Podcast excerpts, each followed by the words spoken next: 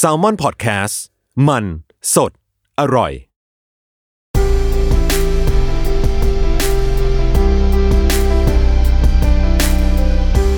อินเอียร์พ็อกเก็ตบุ๊ก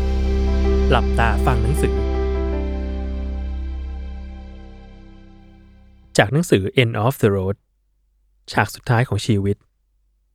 เขียนโดยตอมอนสุขปรีชา บทที่10 ซาโตรุ อิวาตะ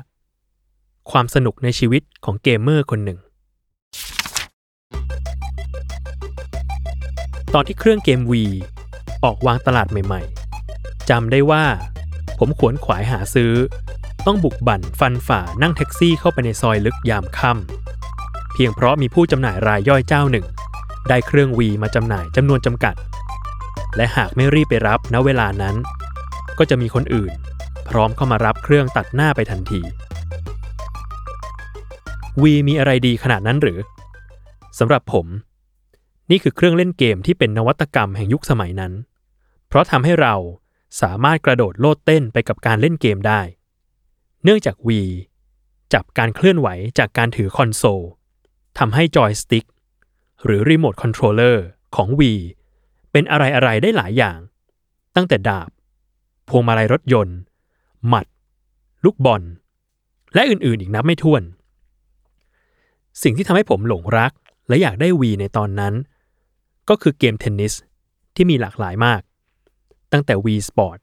ที่ใช้ตัวเล่นเป็นอวตารน่ารักน่ารักที่เรียกว่ามี อันเป็นตัวแทนของเราในโลกของ Wii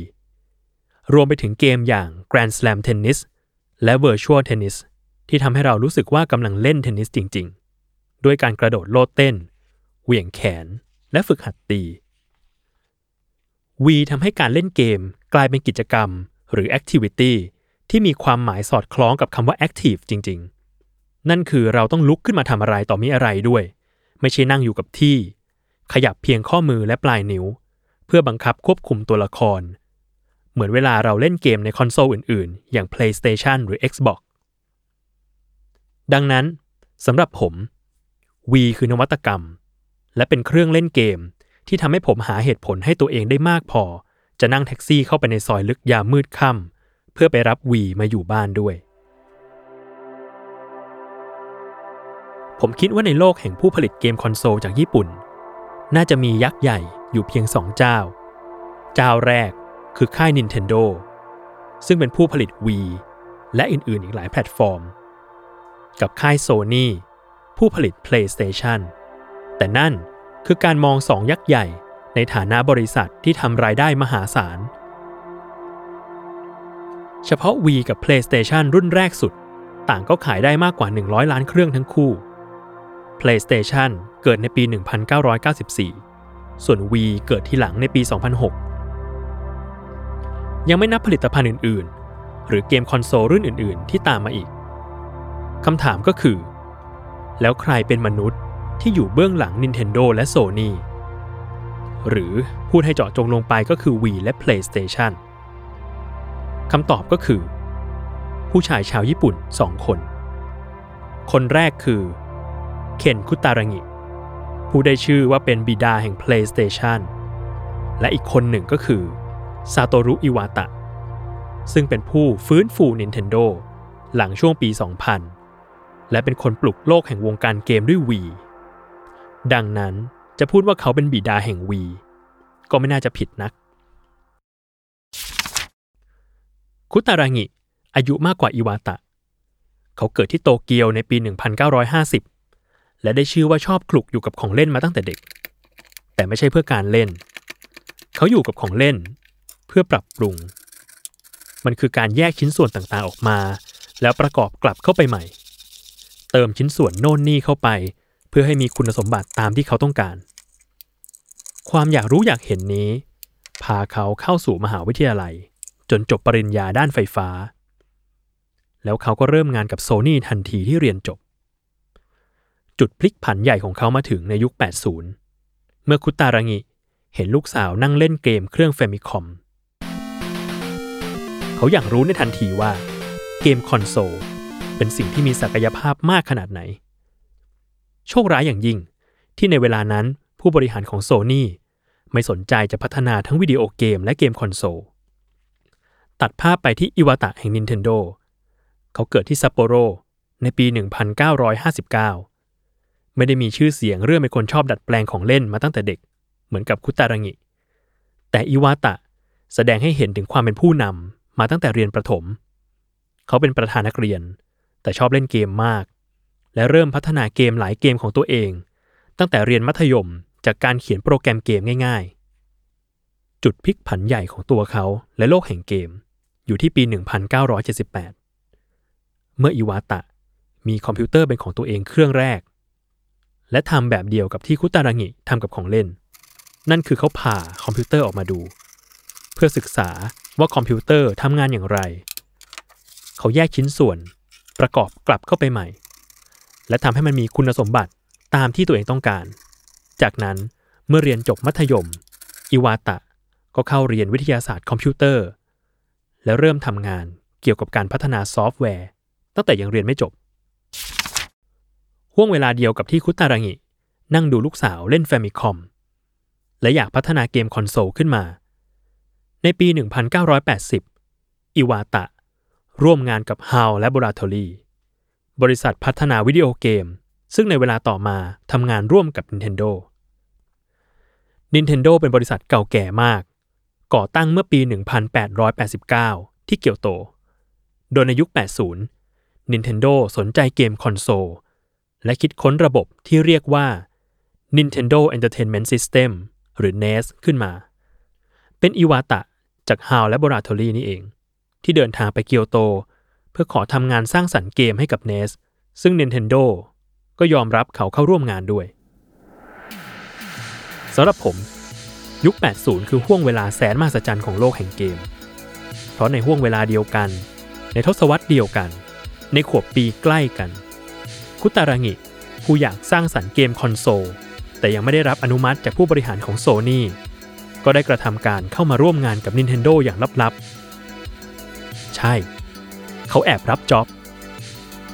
Nintendo อยากได้ซาวชิปสำหรับระบบ 16 บิตใหม่ที่กำลังจะผลิตขึ้น จึงสอบถามมาทางคุตารางิ ซึ่งต่อให้ตอนนั้นโซนี่ไม่ได้ผลิตเกมคอนโซล ไม่ใช่คู่แข่งของ Nintendo คุตารางิก็ต้องรับงานออกแบบชิปใหม่นั้น ให้ Nintendo อย่างลับๆ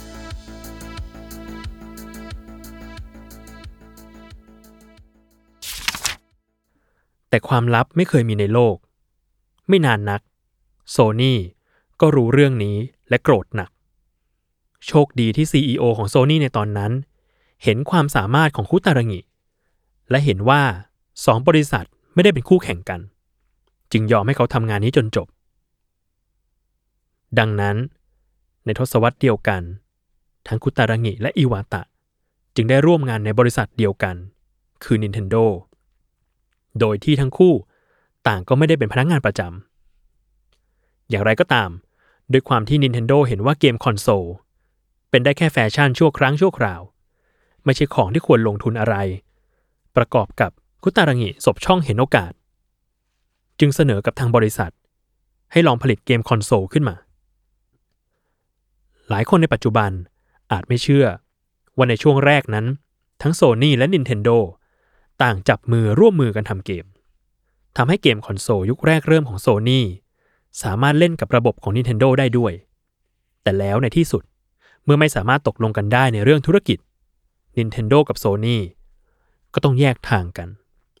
แล้ว PlayStation เครื่องแรก ก็ออกวางจำหน่ายในญี่ปุ่นเมื่อปี 1994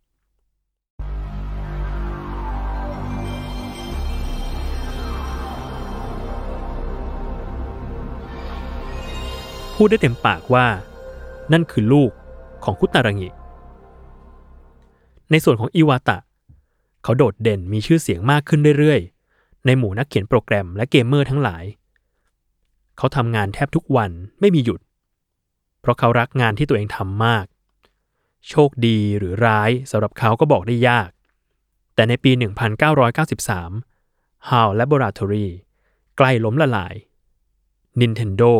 ที่เป็นลูกค้าสำคัญของ HAL Laboratory จึงเข้ามาผลักดันให้อิวาตะ ได้รับการแต่งตั้งเป็นประธานบริษัท ปรากฏว่าอิวาตะพลิกฟื้น HAL Laboratory จากที่เป็นหนี้นับพันล้านเยน ให้กลับมามีสถานภาพทางการเงินอันมั่นคงได้ใน 6 ปี ทั้งที่จริง ๆ แล้ว เขาไม่รู้เรื่องการบริหารจัดการเลย ผลงานชิ้นใหญ่ของอิวาตะอีกเรื่องหนึ่ง ที่เกิดขึ้นก่อนเปลี่ยนสหัสวรรษใหม่ นั่นก็คือการที่เขาผลักดันให้ Nintendo พัฒนาเกมโปเกมอนขึ้นมา เกมอย่างโปเกมอน Go และโปเกมอน Silver เป็นเกมที่ผลิตขึ้นโดยบริษัท Game Freak ซึ่งอยู่ในเครือของ Nintendo โดยประธานของโปเกมอนบอกในตอนหลังว่าเป็นอิวาตะนี่เอง ที่ผลักดันเพื่อขยายตลาดโปเกมอนเข้าสู่โลกตะวันตกอย่างต่อเนื่อง จนโปเกมอน ประสบความสำเร็จลิบลิ่วอย่างที่เราเห็นในปัจจุบัน ด้วยเหตุนี้ เมื่อเริ่มสหสวรรษใหม่ จึงไม่ใช่เรื่องน่าประหลาดใจที่อิวาตะจะได้เข้ามาร่วมงานกับ Nintendo สักที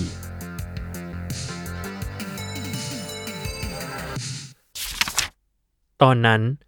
Nintendo แทบจะเป็นธุรกิจครอบครัว คนที่เป็นประธานบริษัท จะต้องเกี่ยวเนื่องกับตระกูลยามาอุจิ แต่ในปี 2002 อิวาตะกลับได้ขึ้นเป็นประธานบริษัทคนที่ 4 และถือเป็นคนแรก ที่ไม่ได้เกี่ยวข้องอะไรในทางสายเลือด ทว่า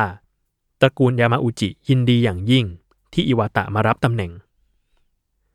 อย่างไรก็ตาม แม้จะดูเหมือนว่า Nintendo ทำกำไรได้อยู่ แต่พวกเขากลับส่วนเซอย่างเหลือเกิน คุณคงเดาได้ใช่ไหม ว่าใครทำให้ Nintendo ส่วนเซ ใช่แล้ว PlayStation ของ Sony และ Xbox ของ Microsoft นั่นเอง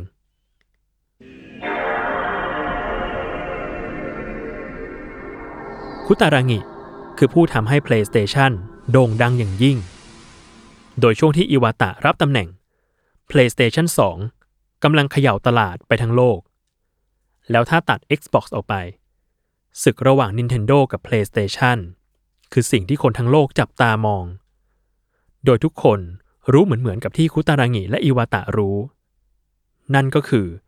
Nintendo กำลังเพลียงพล้ำและอิวาตะจะต้องทำอะไรบางอย่าง อิวาตะเคยให้สัมภาษณ์ไว้ในปี 2004 ว่าวงการเกมกำลังมาถึงทางตัน คล้ายว่ามันไม่มีหนทางพัฒนาให้เดินหน้าต่อไปได้อีก แต่ขณะให้สัมภาษณ์เช่นนั้น อิวาตะกับ Nintendo กำลังซุ่มเงียบ พัฒนาเกมคอนโซลใหม่ ที่เขาคิดว่าจะเป็นการปฏิวัติวงการเกม ใช่แล้ว มันคือ Nintendo Wii Nintendo เผยข่าว Wii ในปี 2005 และออกวางตลาดในปี 2006 สิ่งที่วิเศษอัศจรรย์ของ Wii ก็คือ Joystick หรือจริงๆ คือ Remote Controller ที่เปิดตัวในงานโตเกียวเกมโชว์ปี 2005 ทำให้ทั้งโลกต้องตกตะลึง เพราะสิ่งนี้ ทำให้ Wii เป็นคอนโซลแบบ Motion Control Base เครื่องแรกของโลก แน่นอน Wii ได้รับการตอบรับอย่างล้นหลาม นอกจากยอดขายแล้ว ยังได้รับรางวัลมากมาย เช่นรางวัล Best Hardware จาก Game Critics Awards รางวัล Most Innovative Products of the Year จากนิตยสาร PC World หรือรางวัล Innovation of the Year จาก Golden Joystick Awards และกระทั่งรางวัล Emmy จาก National Academy of Television Arts and Science ก็เคยมอบรางวัลให้ในหมวด Game Controller Innovation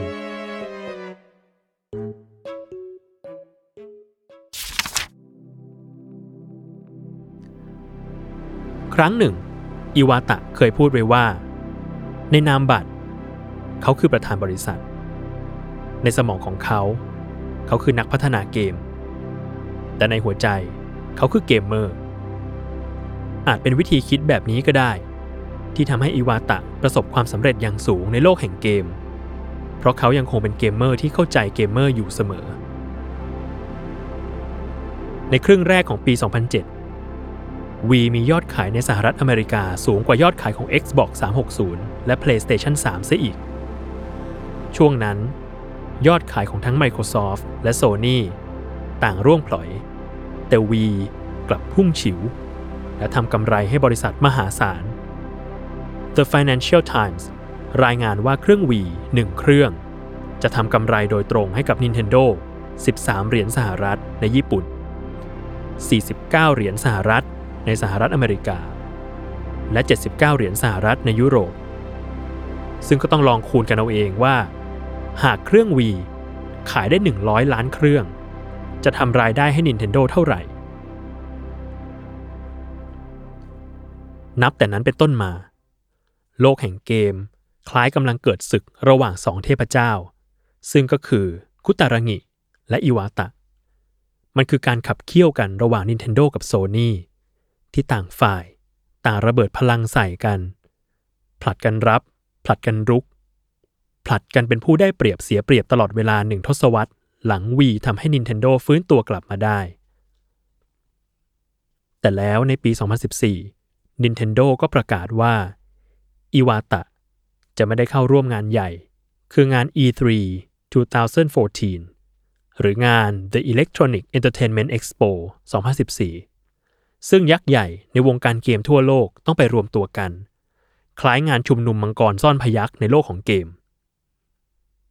เขาป่วย ก่อนหน้านั้นราวปีกว่าๆอิวาตะไปตรวจร่างกาย แล้วดันพบเนื้องอกในถุงน้ำดี แม้มีการรักษาอย่างต่อเนื่อง แต่อาการของเขาก็ไม่ดีขึ้น นั่นจึงเป็นสาเหตุที่ทำให้อิวาตะ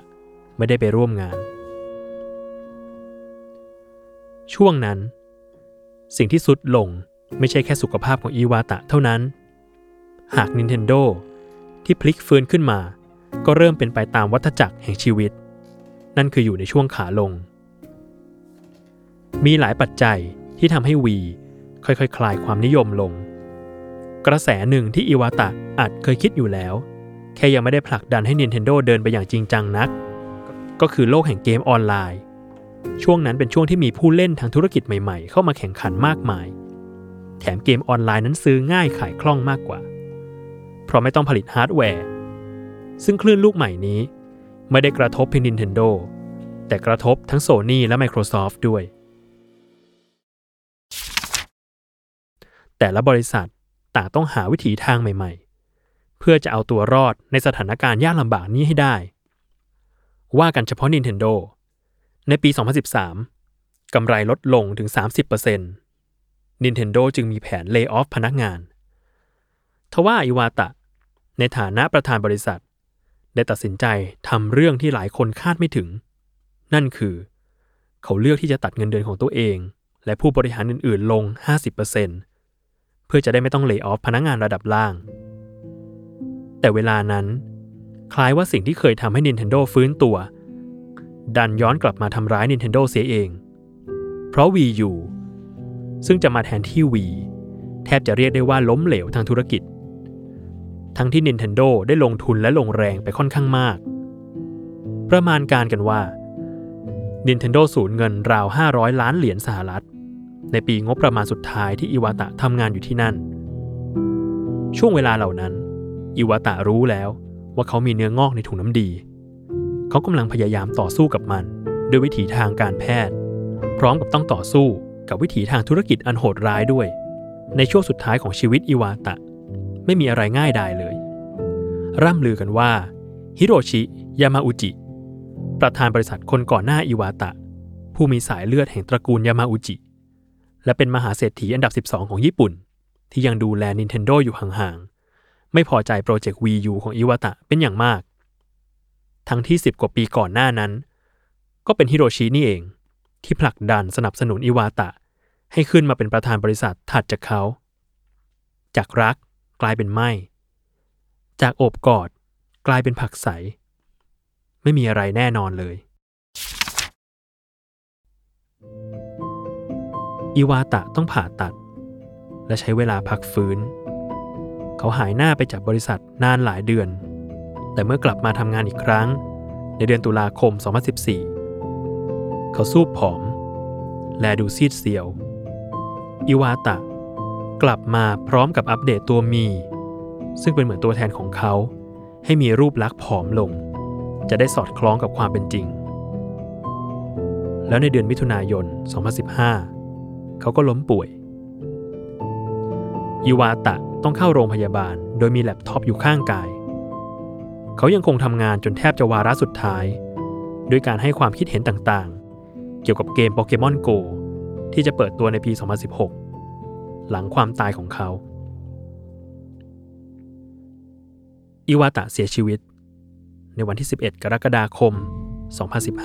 2015 ด้วยอายุเพียง 55 ปี ทิ้งให้คุตารังิยืนหยัดเป็นยักษ์ใหญ่ในโลกแห่งเกมต่อไปเพียงลำพัง ธงของสำนักงงานใหญ่ Nintendo ลดลงครึ่งเสา ส่วนสำนักงงานสาขาทั้งหลายกำหนดให้วันที่ 13 กรกฎาคมของปีนั้น เป็นวันนิ่งเงียบเพื่อระลึกถึงเขา แฟนๆ และผู้คนในวงการเกม ต่างพากันไว้อาลัย กระทั่งศัตรูคนสำคัญในวงการ อย่างโซ n y และ Microsoft ที่ในเวลานั้นต่างปรับตัวให้เข้ากับยุคแห่งเกมออนไลน์ และเกมมือถือได้ดีกว่า ก็ยังแสดงความเสียใจต่อ Nintendo คุตารังิบอกว่า เขาพูดอะไรไม่ออกเลย เขาขอแสดงความเคารพ ให้กับความเป็นผู้นำแสนวิเศษของประธานิวาตะ ผู้รักในเกมอย่างจริงแท้ และแสดงให้เราเห็นอย่างทรงพลังว่า อุตสาหกรรมนี้ควรเดินหน้าไปทางไหน แล้วก็เป็นไปตามคำไว้อะไรของคุตารังิจริง ๆ เพราะหลังจากนั้นอีกหนึ่งปีโปเกมอนโกกลายเป็นเกมที่ทำให้ Nintendo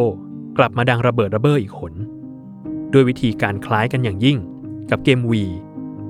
นั่นคือทำให้ผู้คนไม่หมกตัวอยู่แต่กับโลกภายในเกม ทว่าได้เอาโลกภายในเกม ออกมาสู่โลกภายนอกทำให้ผู้คนต้องกระโดดโลดเต้น ตามล่าโปเกมอนในสถานที่ต่างๆ ทั่วโลก อย่างไม่รู้เหน็ดเหนื่อย คล้ายว่าปรัชญาของอิวาตะไม่เคยเปลี่ยน เขารักเกม รักการเคลื่อนไหวของร่างกาย เขารักโลกข้างในเกมนั่น และรักโลกข้างนอกนี้ด้วย เขาจึงพยายามชักชวนให้เรา ผสานรวมโลกทั้งสองใบเข้าด้วยกัน เพราะเขาเป็น และจะเป็นเกมเมอร์อยู่เสมอ ไม่ว่าจะมีชีวิตอยู่หรือไม่ก็ตาม ครั้งหนึ่ง อิวาตะเคยพูดถึงวิดีโอเกมเอาไว้ว่า Video games are meant to be just one thing fun fun for everyone วิดีโอเกม ควรมีไว้เพื่อสิ่งเดียวเท่านั้น นั่นคือความสนุก สนุกสำหรับทุกๆคน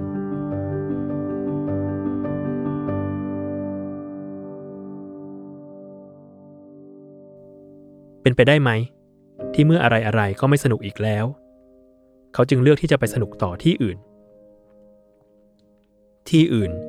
ที่ที่สุดแล้ว เราล้วนจะทิ้งความยุ่งเหยิง และภาระแห่งการมีชีวิตอยู่ เพื่อตามเขาไปสนุกด้วย ในสักวันหนึ่ง